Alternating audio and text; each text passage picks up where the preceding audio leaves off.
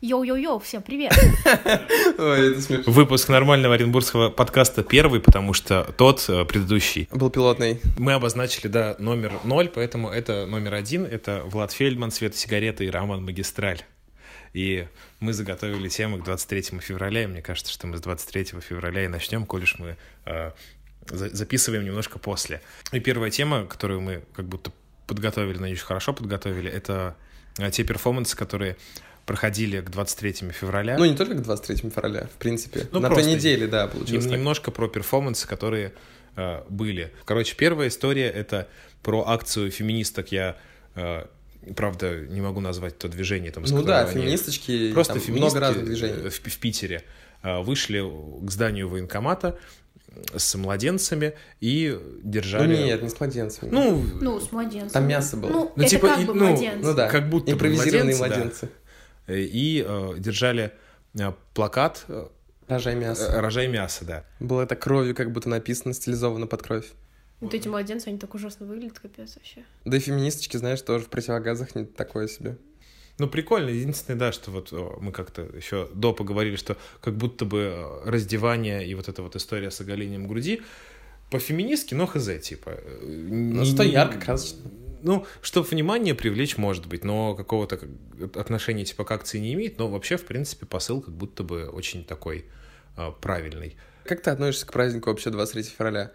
Типа, это праздник всех мужчин или те, кто служил, и тех нужно поздравлять? Блин, я вообще в любом каком-то смысле очень как-то скептически к нему отношусь, что в одном, что в одном смысле, что в другом, потому что если э, относиться к нему, воспринимать как праздник, э, как э, там, День защитника Отечества и поздравлять только военных, ввиду того, что я пацифист, очень такое настороженное отношение к военным в принципе, мне как будто не хочется, короче, принимать участие какое-то в этом празднике, тем более, что его вот подают э, у нас там в стране, С да. милитаристским таким наклоном, уклоном. Что, да, типа, вот, давайте, мужики, выпьем за то, чтобы Америку раком нагнуть, и вот это вот все.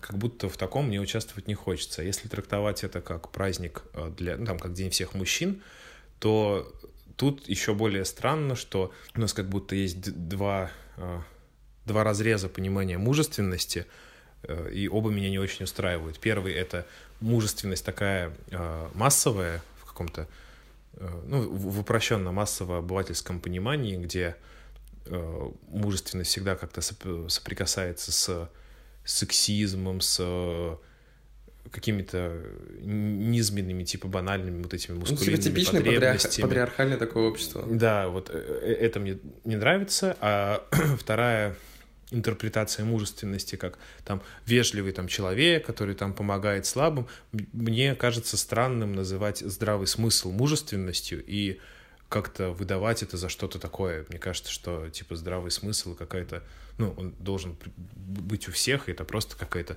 ба- банальные такие поведенческие штуки, что э, отмечать их как что-то э, из ряда вон выходящее очень странно. Сейчас Влад как будто пересказал свой текст до когда-нибудь просто. Ну, я, да, я, я просто похожий, похожую Ну, штуку короче, писал. типа, прочитайте. Заходите в Декадент, читайте текст про 23 февраля.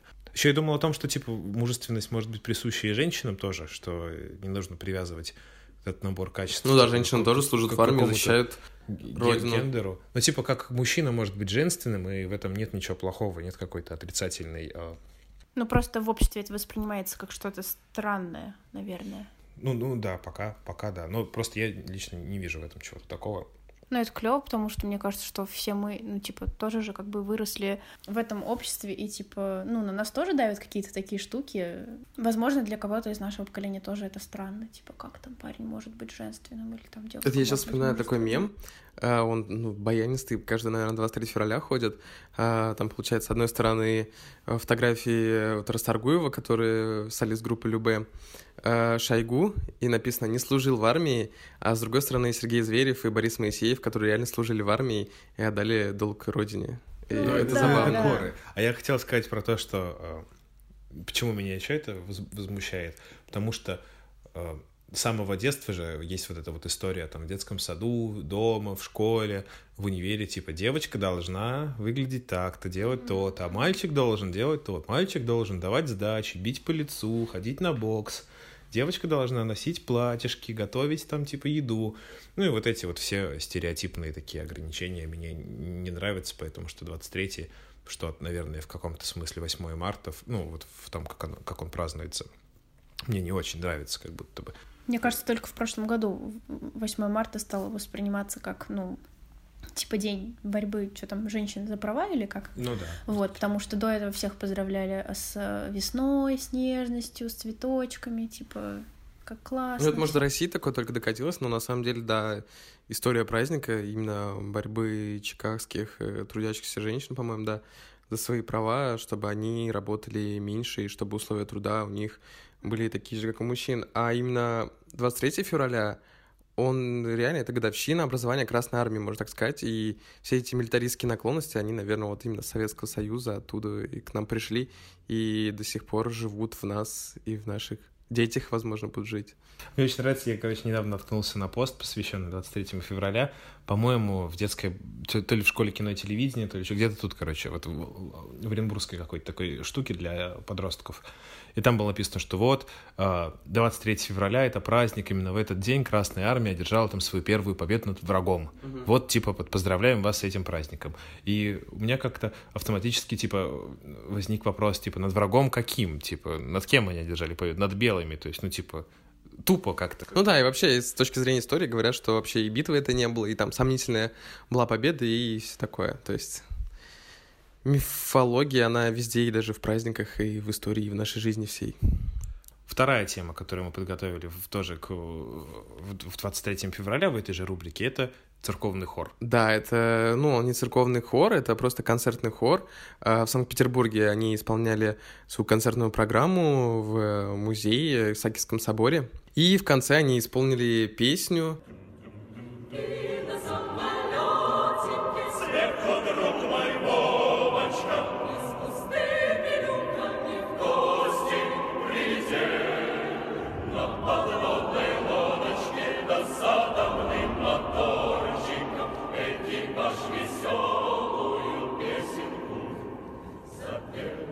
В общем, для тех, кому там будет непонятно, я скажу, что там поется на подводной лодочке или о зарплате военнослужащих, который поется об атомной бомбардировке США и о том, что военные готовы на все за 3 рубля. Вот такая замечательная песня. Да, но на самом деле я сегодня слушал слова автора этой песни, она была написана в 80-х годах когда еще был Советский Союз, и он говорил, что это был такой троллинг Советского Союза, что солдат используют как пушечное мясо. А вот и сейчас она в их исполнении звучала как такая патриотическая душевная песня, которая актуальна сейчас. И это очень забавно. Это прям троллинг удался. Посторонняя такая. Да-да-да. Перейдем к оренбургским перформансам, к локальным перформансам. Алекс Дойль это знаменитый художник Блядь, на весь не, мир. Не, не, ненавижу его. Не понимаю. Слушай, знаешь, ничего, я, я, его, я его видел на советской недавно. Это супер лучезарный человек. Ну, типа, он очень веселый. Разве он не в Швейцарии? Uh, он вообще в Лихтенштейне, в Швейцарии, он там проходил обучение, выставляются везде картины. В общем, он сделал то, что не делал ни один человек в Оренбурге. Он решил бороться с сугробами, uh, нарисовав на них э, цветы. Типа, это его фирменная такая фишка, везде рисовать цветы. А посыл? Чё, как? А, посыл, он говорит, что... Он, у него есть видео на Фейсбуке, он говорит, что традиция запускать э, там журавлей или кого-то там... А, жаворонков. Э, она устарела, и я вот призываю весну, нарисовав э, цветы на снегу.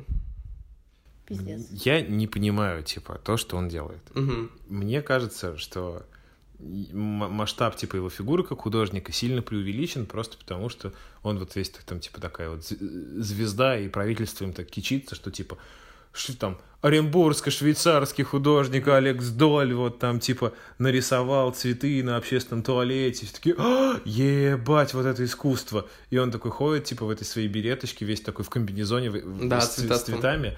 Я почему, почему меня это возмущает? Потому что мне кажется, что искусство должно нести в себе какой-то там, ну, смысл, хоть чуть-чуть, что ли.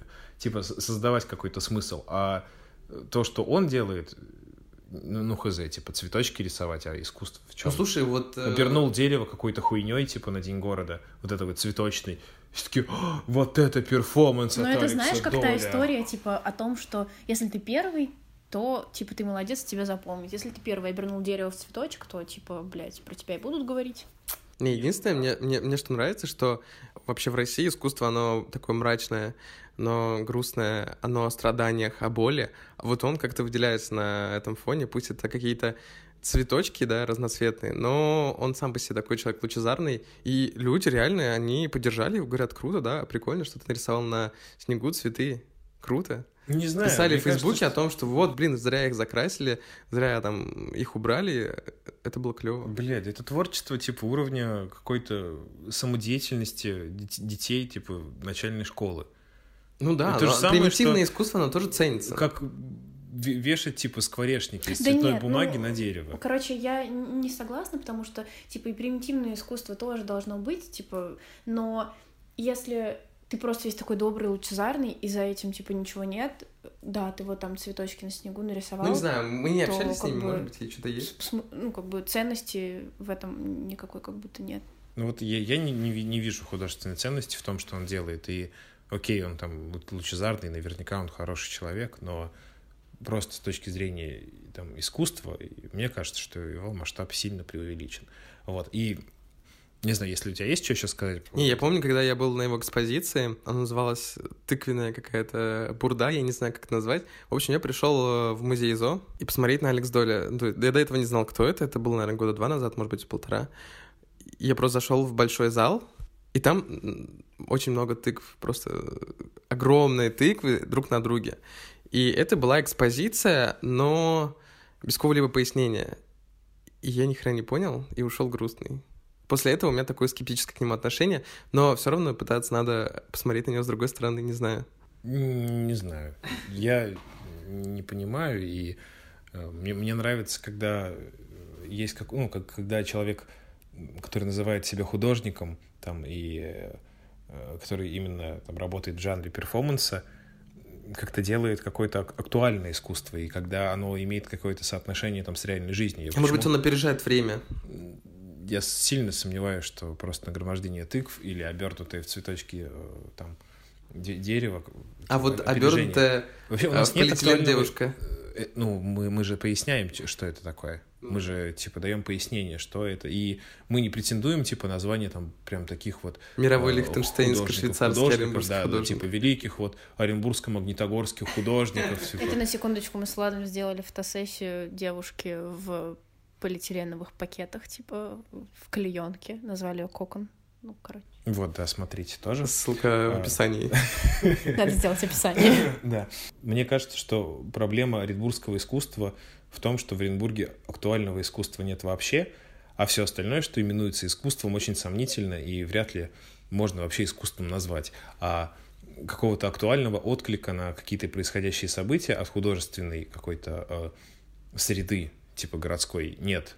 И на фоне этого понятно, что хочется считать искусством даже Алекса Доля, но есть стол, вот он пустой, вот на нем нет ничего, и, и есть стол, на нем на одной тарелке лежит говно. Вот это не делает это говно едой, типа, стол как был пустым в сущности, так и Вау. остается, он просто, типа, блядь, пустой стол с говном. Типа, вот, тут то же самое, что если ты- человек делает какую-то очень сомнительную историю, типа, не надо считать его искусством просто потому, что, типа, лучшего нет.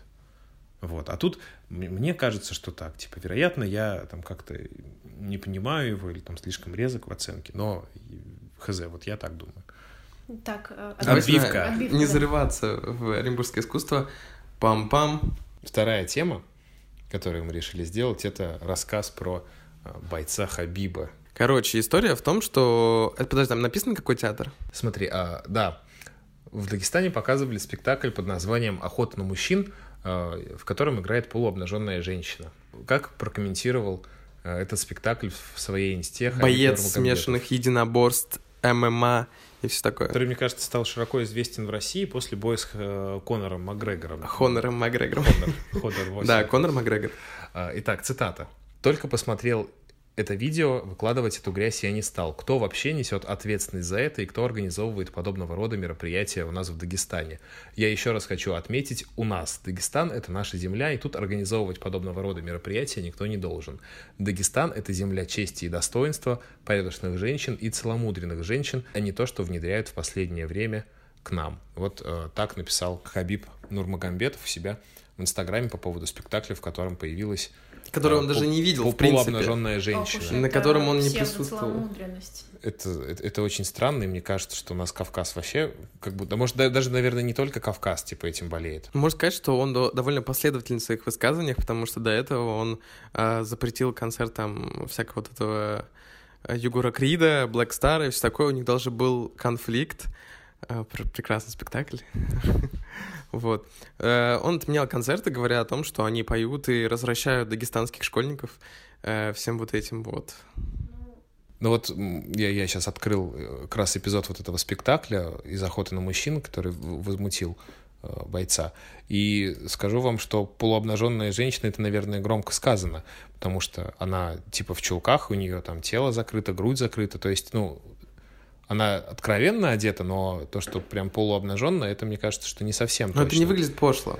Uh, не, вероятно, и выглядит, типа, в кон... я просто... Мы, в мы же не смотрели. ислама? Все равно это странно, uh, что человека так возмущает uh, Так, подождите, а ходить вот в этой вот, как это называется? Паранже? Это не странно? Ну, просто мне кажется, там... У каждого свои такая странности. культура, типа, просто, и для него это странно, и, ну, в его культуре это, наверное, норм. В нашей нет. Просто, ну тут тоже, он же говорит, что нельзя ввозить это, мол, в Дагестан. С другой стороны, я убежден, что в Дагестане не все согласны там с его мнением о том, что это как там развращает и так далее, поэтому... Ведь ну, там были странно. зрители, ведь этот э, театр пригласили на гастроли. Это они не пришли и не сделали это где-то в каком-то публичном месте, э, не прошлись голые там по улице и тем самым оскорбили прохожих, а это реально был спектакль, на которые пришли люди. Высказывать вот так вот свое мнение, недовольство за всех, это, конечно, верх величия, наверное. А давайте я прочитаю комментарий к этому видео. Да, да. Это дагестанский комментарий? А, да, да, да. А, а Амия пишет, надо было убить их прямо на, э, прям на сцене. Магомед Магомедов пишет, всех, кто пришел на этот спектакль, надо выселить из Дагестана. Шахбан... Э, Ты можешь не читать. Э, не? Неужели нельзя было оцепить это место и резать на куски? А, Дагестан идет в пропасть, вы морально разложились, вы не кавказцы. Что за мерзость? Это явная деградация. Еще зрители смеются, как назвать тех, кто организовал и тех, кто смотрит. Если это происходило бы в Чечне, Кадыров расстрелял бы этих пидоров. Давай на вот этом закончим, потому что здесь столько мести, столько злобы, и то есть Капец, сразу то есть понимаешь, резать что... на сцене это не... Не, не нормально. Это нормально, да. Понимаешь сразу, что ислам — это религия мира, добра и любви. И сразу хочется одеть паранджу и э, сесть Аминь. Вот мне, тут хороший, кстати, э, комментарий есть, который, мне кажется, э, очень адекватный. Пишет Магомед Мансуров. Никто никого насильно туда не затягивал, наоборот, люди платили деньги, чтобы попасть на спектакль. Никаких законов РФ не нарушалось, в чем проблема? Хабиб на ринге и на взвешивании в окружении полуголых девушек вроде, и никого это не смущает. Да, это на самом деле правда. Очень справедливое замечание, в общем. Мне кажется, у них какой-то лимит на имена, раз там все Магомеды. Это имя Магомед уже занято, возьмите Магомед 01. Да-да-да. В роддоме такие, типа. Вот. А, в общем, очень странная э, история. Отбивка? Отбивка. Пам-пам. Мы хотели обсудить митинг памяти Бориса Немцова. Да. Вот, но, цитируя Ирину Левину, его в Оренбурге никто не провел, поэтому обсуждать нам, э, в общем-то, нечего. Вот, хотя мне казалось, что он проходит в начале марта. Я просто, я помню, что я один раз был на митинге. Наверное, в годовщину, когда это все и произошло. Я был прям вот э, через когда несколько дней после mm. убийства э, был митинг в Оренбурге возле памятника Мусаджалиль. Да, я тоже там был. Там, кстати, был даже э, новоизбранный глава Дмитрий Кулагин. Он положил цветочки. Рисунцову. И, и, и, и там стояли там люди с э, плакатами там «Борись», э, еще, не помню какие, я просто запомнил, что было вот это вот э, надпись «Борись», вот. Ну, такое было очень какое-то странное ощущение от э, всей этой истории. Мне кажется, что по ощущениям это было похоже на нападение на Фельгенгауэр, и, наверное, примерно такое же ощущение, ну, там, значительно сильнее было после убийства Анны Политковской. Вот, мне кажется, что как-то Наверное, события... я не, не помню этого момента ну, сам. На, наверное, они должны стоять как-то там в, в одном ряду.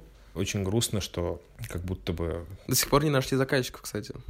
Почему не показывают там по тому же Первому каналу там или еще где-то, что сегодня там вот годовщина там со, э, со дня убийства. Очень, кстати, круто, что есть люди, которые волонтеры, они постоянно дежурят на мосту, где его убили, и ты можешь прийти, увидеть э, мемориал Немцова, и там дадут тебе значки, там будет написано Немцов, какие-то фотографии с ним, люди делятся впечатлениями, как они были знакомы с ним, или вообще, как они взаимодействовали с тем политиком, как он им помогал. И реально прошло такое уже, сколько, четыре года прошло? Или сколько? Я вот да, сейчас... да, четыре года. Четыре года, да. И до сих пор есть мемориал, который постоянно разрушают, грабят, разрушают, да. Но есть люди, которые верны вот этой идее, это, конечно, очень круто. Я не думаю, что э, сейчас есть какой-то политик, которого, после которого так будут э, чтить его память. Да знаешь, это, мне кажется, просто мы в той среде, которая нет, ну мне кажется, вот хотя, возможно. Ну, типа, просто мы ебаные либералы и хипстеры, поэтому для нас там фигура Бориса Немцова там более значима. Поэтому чем... это не показывают на Первом канале. Все очень просто. Так. Пам-пам. Пам-пам. Пам-пам. Следующие темы более такие веселые, менее политичные. Мы хотели обсудить тот пиздец, который происходит на рынке Инстаграм-рекламы в нашем прекрасном Это городе. просто жесть. У меня бомбит, я больше ничего не могу сказать. Короче, так как мы с Владом работали и работаем в этой сфере, типа, где там создают рекламу, пишут сценарии э, на этом как-то провинциальном уровне, вот, и, короче, часто натыкаюсь на видео того же Дениса Насаева, например, и там лет 10 назад он был крут, как вот Рома говорит, потому что лет 10 назад я, блядь, даже не знал, кто такой Денис Насаев, но сейчас... Ну, не 10, но меньше, но окей, да. Это пиздец. Ну, типа, блядь, ты сделал себе лицо, и, и все, и ты можешь встать рядом с курткой и сказать, о боже, покупайте эту куртку. И все такие, о да. Ну, есть просмотры, есть лайки, люди хавают. Есть, да, круто. людям нравится, и это, блядь, больше всего меня пугает. Ну, типа такое, да, что э, все вот эти ролики уровня, э, не устану это повторять, там, типа КВН 2008 годов до сих пор, типа, пользуются спросом у там каких-то зак... я не я не думаю что там тот же Денис Насаев э, не знает как делать нормально да да я Просто убежден что он типа ну как знает будто, как сделать знаешь хорошо. не надо стараться потому что людям и такое заходит может быть дело там в заказчиках или во вкусе людей но да вот это вот бездна провинциальной рекламы это за за заставляет меня страдать просто. Особенно вот эта вот Инстаграм-реклама. Хотя телевизионная реклама — это тоже, ну, это вообще отдельный жанр. Там, в принципе, ты что, какой-нибудь там ебаный фон такой, типа, вылез, э, на нем сверху прихерачили надпись, типа, «Планета заборов», номер телефона, и, типа, и все, и привет. Там 10 минут, и хорош. Самый ад — это вот эти вот именно э, рекламные ролики с сюжетом. Mm, типа, где есть герои, угу. где есть какие-то игровые вставки, и... Очень хороший актер, мне так всегда нравится играть да, этих героев. Они очень игра потрясающие. божественная. И включаешь, открываешь ролик и видишь просто всю Оренбургскую региональную лигу КВН. Отвратительно. И больше всего мне нравится в подписях к этим роликам огромное количество хэштегов. Мне, блядь, кажется, что, типа, людям надо в школе объяснять, что э, хэштеги — это не, не просто какая-то надпись, которую ты вот прихуячиваешь, вот эту вот э, решеточку Оренбург, и красотка, все. Слушай, волосы. я вот давно, ну, давно перестал пользоваться хэштегами, вот реально. Ну, слушай, мне кажется, что мне хэштеги кажется, нужны... Отошло. Нет, я не думаю, что это прям отошло, потому что за рубежом это очень, короче, вроде как действенная штука. Mm. Вот, и если ты там, допустим, какие-то локальные хэштеги пишешь, там, про фотки и так далее, то тебе там и комменты пишут, там, вау, amazing picture, там, бла Нет, например, если ты э, там предлагаешь услуги там ногтевого сервиса, да. типа хэштег ногти, и ногти, ты затеряешься там в миллионах, да. а если какой-то твой личный там подкаст, Ногти 56 Оренбург. Да нет, просто хэштеги-то какие, типа, как там телки всякие выкладывают, типа, грусть Оренбург, ну да, абстрактный Оренбург, очень, доброе да. 56. утро Оренбург, э, печаль 56, э, кофе утро 56, э, там, типа, мой парень дал мне поебало 56, типа, меня пиздит муж 56, э, бля, о, Орен, там, ОРБ, типа, это всякая такая ебанина, это очень странно, когда подпись, два предложения, и потом еще 10 строчек, типа вот этих вот ёбнутых хэштегов. Обычно это идет отдельным комментарием уже, типа, к подписи. Нет, кстати говоря, что даже вот в этой вот СММ херне, господи, меня сейчас СММщики съедят, если это неправда, э, типа писать э, комментарий, писать, точнее, хэштеги в комментарии — это хороший тон, а писать э, хэштеги в посте — это уже Типа 2002. Типа, так, так не делай. Да. 2002. Так, и раз мы уже заговорили про хэштеги, вот, мы хотели поднять тему... Беременность. Инстаграмная беременность. Да, инстаграмная беременность. Блять, это вот, это вот хэштег, мне кажется. Инстаграмная беременность. Пиздец. Мы не против детей. Наоборот, дети — это очень хорошо. И, типа, там, если люди любят друг друга, и они хотят детей, типа, это прекрасно. Но сейчас Вот. на заднем фоне заиграет песня Назым Сичел. Child free, да-да-да, я тоже про нее да, подумал. да, да. прям. И меня, короче, очень бесит, когда в Инстаграме, ну мы сейчас говорим только про Оринский Инстаграм, допустим, опошляю, типа, всю эту тему своими дурацкими фотографиями и подписями. Ну хорошо, если вы хотите сделать мамский блог, типа, с полезной хуйней, то посмотрите перед этим кучу других инстаграмов, типа, в которых вся эта хуйня уже расписана, и не делайте такого, типа, сделайте что-нибудь новое, допустим. Вот, слушай, знаешь, вот я расскажу историю. А, У меня была подруга. А, Она была подруга, пока не родила. Вот. Нормально. Ей было 17. Вы, наверное, все ее знаете, и все юзали ее Инстаграм. Вот. И она родила в 17. Она реально, она начала выкладывать вот всю эту дичь.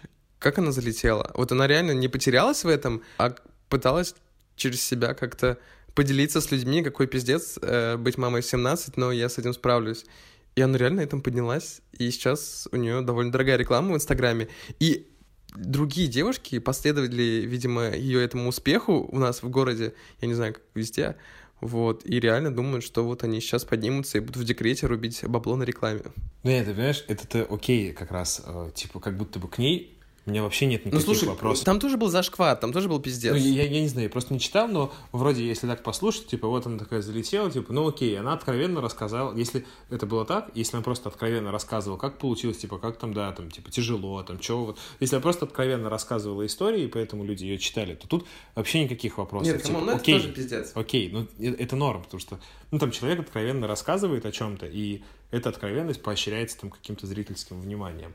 А мне, мне как будто больше иронично, да, вот именно вся вот эта вот орды последователей, вот эта вот истории про э, беременность, типа, вечно Не знаю, по-моему, типа, это круто. Вот все говорят, что это такой, типа, классный период. Ну да, и- и, типа, я ничего не могу сейчас сказать, но... Ну, зачем, просто- блядь, писать про растяжки? Нет, можно писать про растяжки, потому что мало ли, может, кто-то этого не знает, типа, что бывают растяжки. Нет, вообще, зачем писать про растяжки, если есть Google? Ну, типа, come on, ты не можешь э, быть э, истиной в последней инстанции, и ты не знаешь лучше, чем, например, какой-нибудь врач, который ведет свой отдельный блог. Ну, тут типа хз, не могу с тобой Да, я тоже не могу согласиться. Просто все рожают, и в этом ничего такого нет. Уникального. Вот обожаю, когда девушки думают, что это какой-то... И- Нет, это типа адский труд, мне кажется, да, там выносить все это, блядь, потом еще и родить, пиздец. Я не представляю, что со мной такое произойдет, но Не, меня, да, вот ты, ты очень хорошо сказала в начале, что дело даже не в том, что они об этом пишут, дело в том, что они это опошляют, что после миллиона вот этих вот инстаграмов, где вот эти вот вот мой Ванечка как бы, вот, вот он покакал, вот он покушал, цвета. э, хэштег какашки Ваня Оренбург 56, типа, э, вот, э, посмотрите. И, и вот эти вот все истории, типа, сегодня, ну, даже не буду примеры приводить, типа, просто э, очень вульгарное какое-то описание всех вот этих вот пузожительских процессов. Да, и при этом обязательно нужно закрыть личико младенца каким-нибудь смайликом, Да-да-да. собакой или каким-нибудь пиздецом, чтобы вот вдруг не сглазили. А не выставлять его фотографию как-то, ну, пиздец сложно. Но ведь э, тоже, по-любому же хочется поделиться, типа, радостью там с людьми, с аудиторией, что вот у тебя ребенок или что вот ты в положении, но все это так делают, типа, как-то очень, блядь, отвратительно. А может, э, вместе с беременностью там повышаются гормоны, и Ну все, приходит нет, какая-то это уже ёбнутость? другое. это уже другое. Просто часть мозга Так, все, перестаньте. отдается же ребенку. Да-да-да.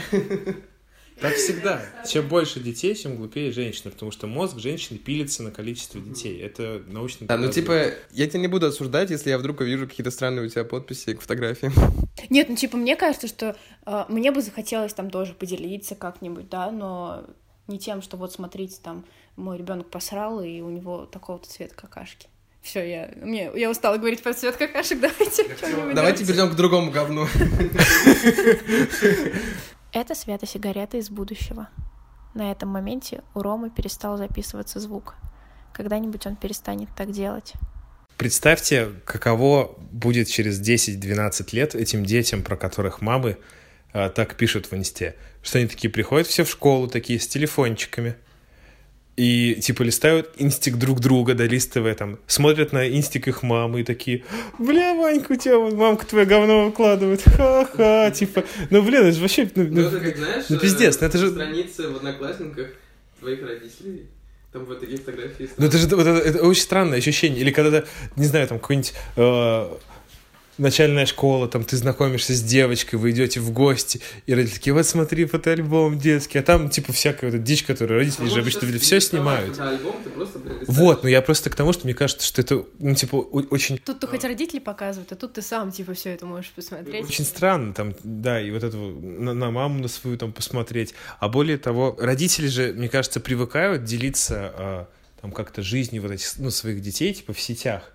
И вот интересно, а, в какой-то момент, мне кажется, должен начаться конфликт между родителями и детьми, когда, типа, родители по инерции все еще это делают, а дети уже осознали, что, типа, мать, ну все хорош, типа, ну пиздец, ну у меня там друзья смотрят, ты, блядь, выкладываешь мне, блядь, 13 лет, типа, ты меня там каким-то полуобнаженным или всякую там глупости Мать, со мной вы- вы- вы- вы- выкладываешь. И вот мне кажется, что будет очень интересно смотреть, как вот этот процесс будет происходить, типа, потому что я, честно говоря, я, я убежден, что там многие родители будут весьма адекватны, но мне кажется, что дети будут очень по-разному реагировать, когда э, у всех их сверстников появится такой типа доступ ко всем им, ко все, к, их- к их детским фотографиям, к, всей жизни, по сути. по в, в сущности, да. Причем, что родители же снимают их в том возрасте, когда они еще сами не могут решить, типа, хотят они, чтобы это видел кто-то, или не хотят. Мне кажется, что вот эта история будет очень интересной. Вот.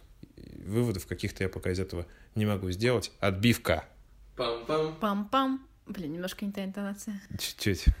А, Мы решили вести экспериментальную рубрику еще в прошлый раз, которая называлась «Бабий бунт» или, не знаю, «Женское возмущение» или, что-то Светин еще. Типа, Или, да, имени менструальной чаши.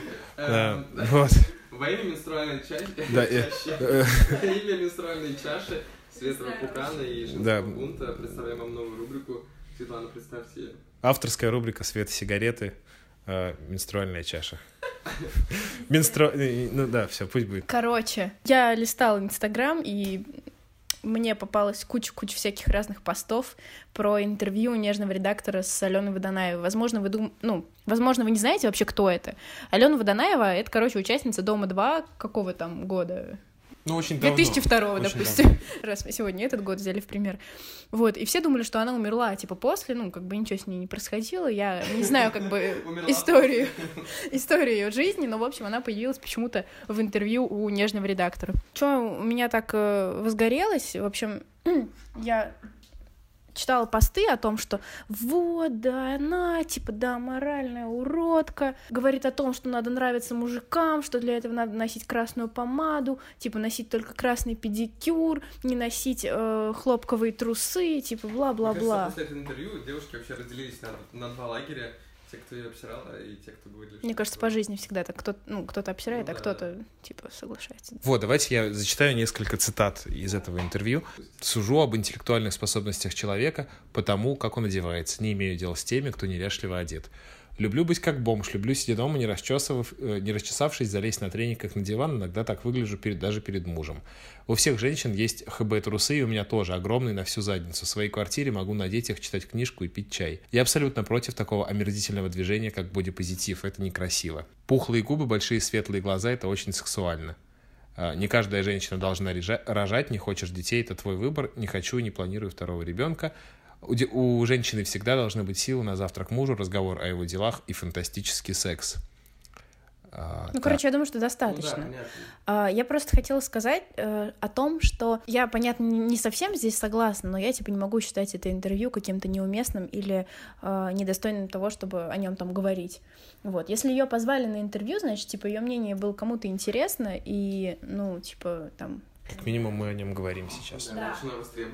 И все вот эти э, те, ну, все вот эти, короче, высказывания ее, которые сейчас Влад прочитал, мне кажется, блядь, что, типа, все в здравом смысле в какой-то степени со многими согласны. Ну, например, даже про неряшливость.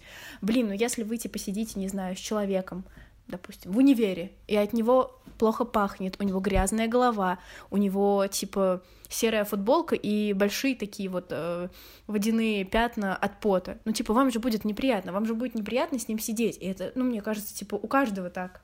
Мне знаешь, как мне, мне кажется, Просто я об этом не принято говорить э, обществе. не, не, не, я, мне, я- мне кажется, что конфликт тут в другом, типа. Есть вот эта вот вся околофеминистская модная история про то, что, типа, женщина может выглядеть так, как она хочет, не хочет брить подмышки, не бреет, типа, блядь, хочет красить себе там все волосы в зеленый. Вот эта вот вся история, там, типа, бодипозитивная, околофеминистская, про то, что вот, да, типа, как хочешь, так и будь. И вот многие женщины погуртят, типа, почему я обязана там ходить на каблуках, если я не хочу там на- на работу и все такое. А тут она говорит вещи какие-то, ну, она, судя по всему, там, ну, такая, ну, достаточно патриархальная, в общем, такая, традиционная. Но э, мне кажется, что... э, Ну, в принципе, ее высказывания можно принимать не только про девушек, что вот она говорит, что Да, отдерживание. да, в принципе, да. это для Ти- обоих полов, это, в принципе, норм. Про одежду, допустим, типа, ну, хер с ним как-то одеваешься, ну, мне кажется, не имеет там никакого значения. Но про там какую-то просто опрятность, это как Ну про да. свободу. Говорят же, что типа там свобода одного кончается там, где начинается свобода другого. Тут то же самое. Вспомнить любой просто оренбургский пазик в плюс 40. И вот, вот тебе история про там взаимоуважение людей друг к другу. Ну, типа, не знаю, если тебе комфортно быть как бомж, то, конечно, окей, но это же некомфортно для тех, кто находится рядом с тобой. И поэтому это разговор уже не про то, что типа вот я там хочу и буду, а просто о банальном каком-то умении сосуществовать с людьми, которые тебя окружают. Можно сколько угодно говорить, что типа женщина имеет право там не ухаживать за собой, не брить ноги и так далее, и так далее, но типа очевидно же, что это ну, типа ну, ну, там ну, ну, некрасиво. Ну, типа, не тебе же всем- самой, возможно, будет неприятно, там, не знаю, ходить с небритыми ногами. Ну, Вот феминистка тебе скажет, что типа да просто зашоренность твоя, потому что это же, а, ну типа естественно. Ну, не знаю, тут, как Рома сказал, кто-то согласен, кто-то не согласен. Вот, но просто мне кажется, что она говорила о каких-то очевидных вещах, типа о том, что надо там уделять внимание мужу, и все такие, ах, ебать, фантастический секс, да пошел бы он нахуй. Секс это про двоих людей. Это не только про девушку и мужчину. Ну, смысле, Ну, просто нет. мне кажется, в России секс воспринимается как то, что вот Ну, это мужику надо, а, а- а женщина такая, ну, ну ладно, ну, Ну, давай это- сегодня, типа. Ну, не знаю, мне кажется. Ну, просто я выросла возможно, на да. сериалах Ну, СТС и ТНТ. какой-нибудь, так оно и есть, Да. да, и во всех И сериалах так оно и многие так есть. воспринимают, что вот я с тобой потрахалась, чувак, а ты мне дай то-то, то-то, то-то, то-то, типа потому что вот... Как будто это не про любовь, а про то, что вот, ну, ты должен, короче. Ну, мне кажется, что Водонаева, у нее есть такой подтекст в ее книге, что да, если она за собой следит, если она дает тебе, если она находится рядом с тобой, то мужчина ей должен, ее должен обеспечить. Ну, типа, вот в этом какая-то огромная проблема, она реально ведет себя как, ну, такая успешная экскортница, которая себя классно продала и, и дает советы вот в своей книге и в этом интервью, как себя продать клево и переехать из провинции в Москву и вот ходить на интервью к книжному редактору, потому что других каких-то у нее выдающихся качеств, ну, я не знаю. Не, ну здесь я с тобой Да, согласна, пожалуй, да. тут, тут да. И- Ну, просто какие-то вещи, которые, за которые так зацепились, э, там, де- девушки в инсте, которые типа, «А, вот она его Мне пиздец, кажется, мы слишком много мразь». сидим в инсте. Да, пожалуй. Вот, это странно. Пам-пам. Мне кажется, это вот у нас есть рубрика «Пиздец недели», а здесь, мне кажется, рубрика «Разочарование недели». И «Разочарование недели» — это фильм Юрия Быкова «Завод». Серьезно? Это разочарование. Прям сейчас сердце порвалось. Я и себе порвал сердце. Я что что шел после дурака, после майора, и я такой, это же гениальный Юрий Быков, типа, он это, там, это метод, это еще там все эти вещи, да, которые он делал. Это человек, который прекрасно мыслит, который так классно рассуждал там на всех своих интервью, типа, много хороших вещей. И вот прям я шел с огромной надеждой на то, что вот сейчас, сейчас посмотрю вот этот фильм про борьбу за справедливость, про жизнь там типа рабочих, про Россию, ну вот все, как он умеет. А получил в итоге просто какой-то боеви... боевичок такой, типа стрёмненький боевичок. А получил фильм Алексея Петрухина. Блядь, да, да, да, то вот очень правильно, да, шел на Быкова, получил Петрухина. И просто мы посмотрели вот этот фильм, типа, сколько он там, два с, э, с лишним часа. Это ужасные диалоги, просто абсолютно банальные. Вот когда смотришь... э, Кто там, вообще герой главный? О чем? Главный герой работает на заводе по производству железобетонных изделий э, в, какой-то, в каком-то провинциальном городе. Он участвовал э, в боевых действиях в Чечне, у него там шрам на глазу, и вот он такой весь мрачный, типа обиженный на жизнь чувак. Владелец завода приезжает на предприятие и говорит, ребят, так и так, завод закрывается, закрывается типа будет банкротиться, дорабатывайте месяц, как будут деньги, всем выплачу. Вот этот главный герой такой после, после душа на заводе говорит, типа, мужики, а может это подопрем, типа, этого начальника двумя КАМАЗами, вывезем на завод, скажем, типа, звони вам своим, привози деньги, он нам деньги, и мы сваливаем. Парам-пам-пам, работники завода, там, типа, старые такие, ну, там, э, какой-то паренек, который там за больной мамой ухаживает, старик, там какой-то дед, у которого дети и внуки подумав там буквально, типа, денек, как показывают фильм, такие, типа, а давай, типа, хули. Там еще один работник такой, а у меня как раз два калаша еще есть 90-х. Тут такой, а у меня вот ружье, быстренько находит оружие и, значит, берут в плен вот этого владельца завода, вывозят его, собственно, а, на завод и начинают там торговаться, что вот, мол, вези деньги, звони своим, все. И вот после этого начинается какой-то пиздец. И вот даже возмутили не столько какие-то странные диалоги, сколько типа немотивированные действия. Да. Непонятно, и чем мотивированы, короче. Непонятно, почему вот эти вот... Почему дед, у которой... Он, он произносил там, типа, ну вот я работаю на заводе, потому что мне надо кормить там шесть человек. Вот у меня там, типа, дети, внуки. И он зная, что у него дети, внуки, решается брать оружие и идти на вооруженный захват типа заложника с вымогательством денег. Э, такое огромное количество наслоений каких-то несоответствий, сомнительных, плохо прописанных диалогов, немотивированных поступков героев накладываются один за одним, один за одним, и общее э, впечатление от фильма, ну, просто такой ты выходишь, такой, типа, блядь, что это было? На фоне дурака очень слабый фильм. И даже в «Майоре», где Быков, ну, люто пережестил, угу. все равно... Это его, наверное, первый зашквар был, и вот второй, да? Вот как-то майор все равно как будто лучше. Хотя операторская работа восхитительная, снято классно, саундтрек просто божественный. Mm-hmm, да, музыкальное сопровождение просто огонь вообще. Музыка очень крутая, очень крутая съемка, классные цвета. Типа визуально смотреть очень приятно, mm-hmm. очень красиво снято. Но вот с точки зрения а содержания... Его? Сценарий его. С точки зрения содержания сценария, ну, очень странно. Вот у меня теперь э, как бы если добавлять рубрику ожидания недели, то, ну, там, типа, просто какие-то вот мои личные ощущения, мне бы очень хотелось посмотреть фильм «Юморист», и надеюсь, что в следующий раз мы его обсудим. Пам-пам. Завершающая, да, рубрика да. про книги. Но я постараюсь коротко, потому что мы уже очень много э, какого-то времени заняли. Запизделись. Да. Короче, книга не новая. Она вышла ты ее уже почти прочитал? Я, я просто в шоке всегда. Влад берет такие книги, где вот по 800-900 страниц и читает их буквально за три дня, пока я э, 100-страничную книгу читаю неделю. Ну, потому что Влад на фриланс. А, ты, в принципе, тоже. Ну, я больше на фрилансе, чем Влад, скажем так. В, в общем, эта книжка вышла э, осенью э, прошлого года где-то, по-моему, в октябре, что ли, в начале ноября. Э, она называется «Маруся отравилась. Секс и смерть в 1920-е» составитель. Это антология, собранная из произведений многих авторов, и ее составлял Дмитрий Быков, которого там кто-то знает по «Эху Москвы», кто-то по «Дождю», кто-то по его лекциям. А, в этой книге собраны не один автор, я сейчас вот несколько имен просто перечислю. Здесь а, Владимир Маяковский, а, Осип Брик, например, есть Алексей Толстой, там Андрей Платонов, Евгений Замятин – Николай Заболоцкий, в общем, там, Лев Гумилевский. Есть как известные люди, не Гумилев, Гумилевский, да, да, да, это билетрист, это билетрист 20-х годов. Сам Быков пишет в предисловии, что э, в этой книге собрана плохая проза. И она в основном, правда, плохая. Но ценность этой прозы не в том, что она там как-то как хороший язык или еще что-то.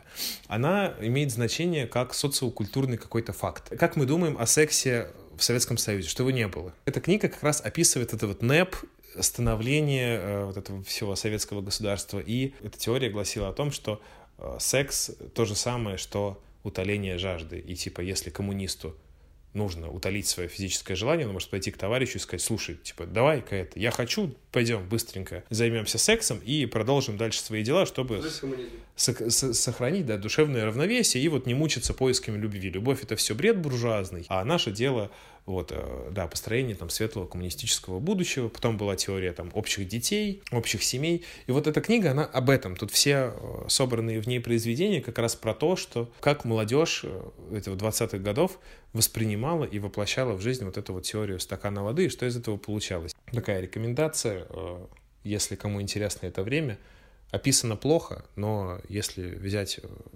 под руки там Google и какие-то вещи там непонятные просматривать, то можно, в принципе, погрузиться вот в эту вот атмосферу, примерно понять, да, как происходила сексуальная революция в Советском Союзе еще задолго до 68 года э, во Франции. Да, примерно еще в это же время, в 20 году, э, появилась первая вообще нудистская арт-группа, такая, можно как ее назвать. Mm-hmm. Они mm-hmm. в общественных местах появлялись без одежды, и их некоторые осуждали, но как-то на каком-то государственном уровне их никто не запрещал, и, в принципе, это до того времени это было революционно, и это был прям уникальный какой-то случай, когда люди без одежды выступают публично. А там был марш, по-моему, какой-то... Я представляю, как они бы оскорбили чувства э, Я помню, были фотографии такие черно-белые, где женщины идут обнаженные по какой-то улице с плакатами. Вот. И в это, в это же время появляется в России эротическая фотография. Потом исчезает, потом возвращается снова. Вот. А, да, я хотел рассказать, это Давай. погрузился в такую атмосферу э, воровских законов, можно сказать. Э, это была статья на «Медузе», также есть подкаст, ну, там уже с пояснениями какими-то, но есть огромная большая статья на «Медузе», э, по поводу вообще, как эта вся субкультура существовала, и очень удивительно, что она также переплетается с вот этим изменением, вот революционным сознанием в эпоху смены режима от империи к другой империи, уже советской, э, в этот э, переломный момент, как же, ну, в этот переломный момент зарождается вот эта тоже идеологема противостояния человека вот этой большой машине, государству. И появляются вот эти люди, которые называют себя ворами закон, в законе, вот, и они себя противопоставляют вот этому новому правительству. У них есть определенные порядки. Конечно, погружаться в это во все, но для меня было удивительно, что настолько они были пропитаны этой идеологией, они противоставляли себя вот этому государству, что когда пришла война Великая Отечественная, они настолько не принимали э, государство, что они отказывались идти на фронт. Хотя была огромная угроза, что, в принципе, может государство вообще не существовать. И люди разделились, получается, одни были за то, чтобы в этот критический момент пойти на войну и спасти там, страну, не знаю, спасти свою семью, вот, а другие выступали против, и они говорили, что никакие контакты с правительством, государством они не пойдут, так как считалось э, по воровским законам, что служба в армии это ты идешь, э, ну, заключаешь такую сделку с советской властью. Ну, вот. штрафбат. А, кстати, даже... этих, да, это называется сучья война, эти люди, которые пошли уже... Сучья война. Да, эти люди, которые пошли на войну, их называли суками. И вот эта сучья война, она была вплоть до 60-х годов.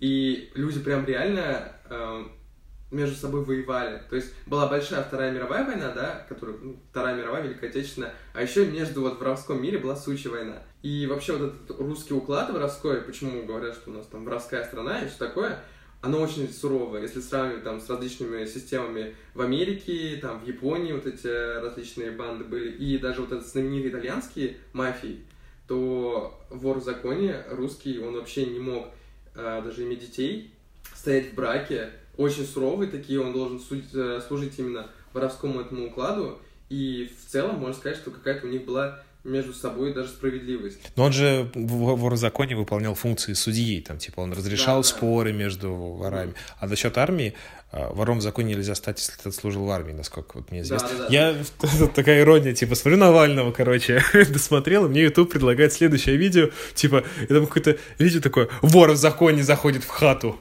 Я такой, типа, ну ладно, посмотрю. Угу. Посмотрим там следующее, типа, порядки на русской зоне. Я вот тоже, типа, по видосам там э, поугарал, посмотрел. Про противостояние государству.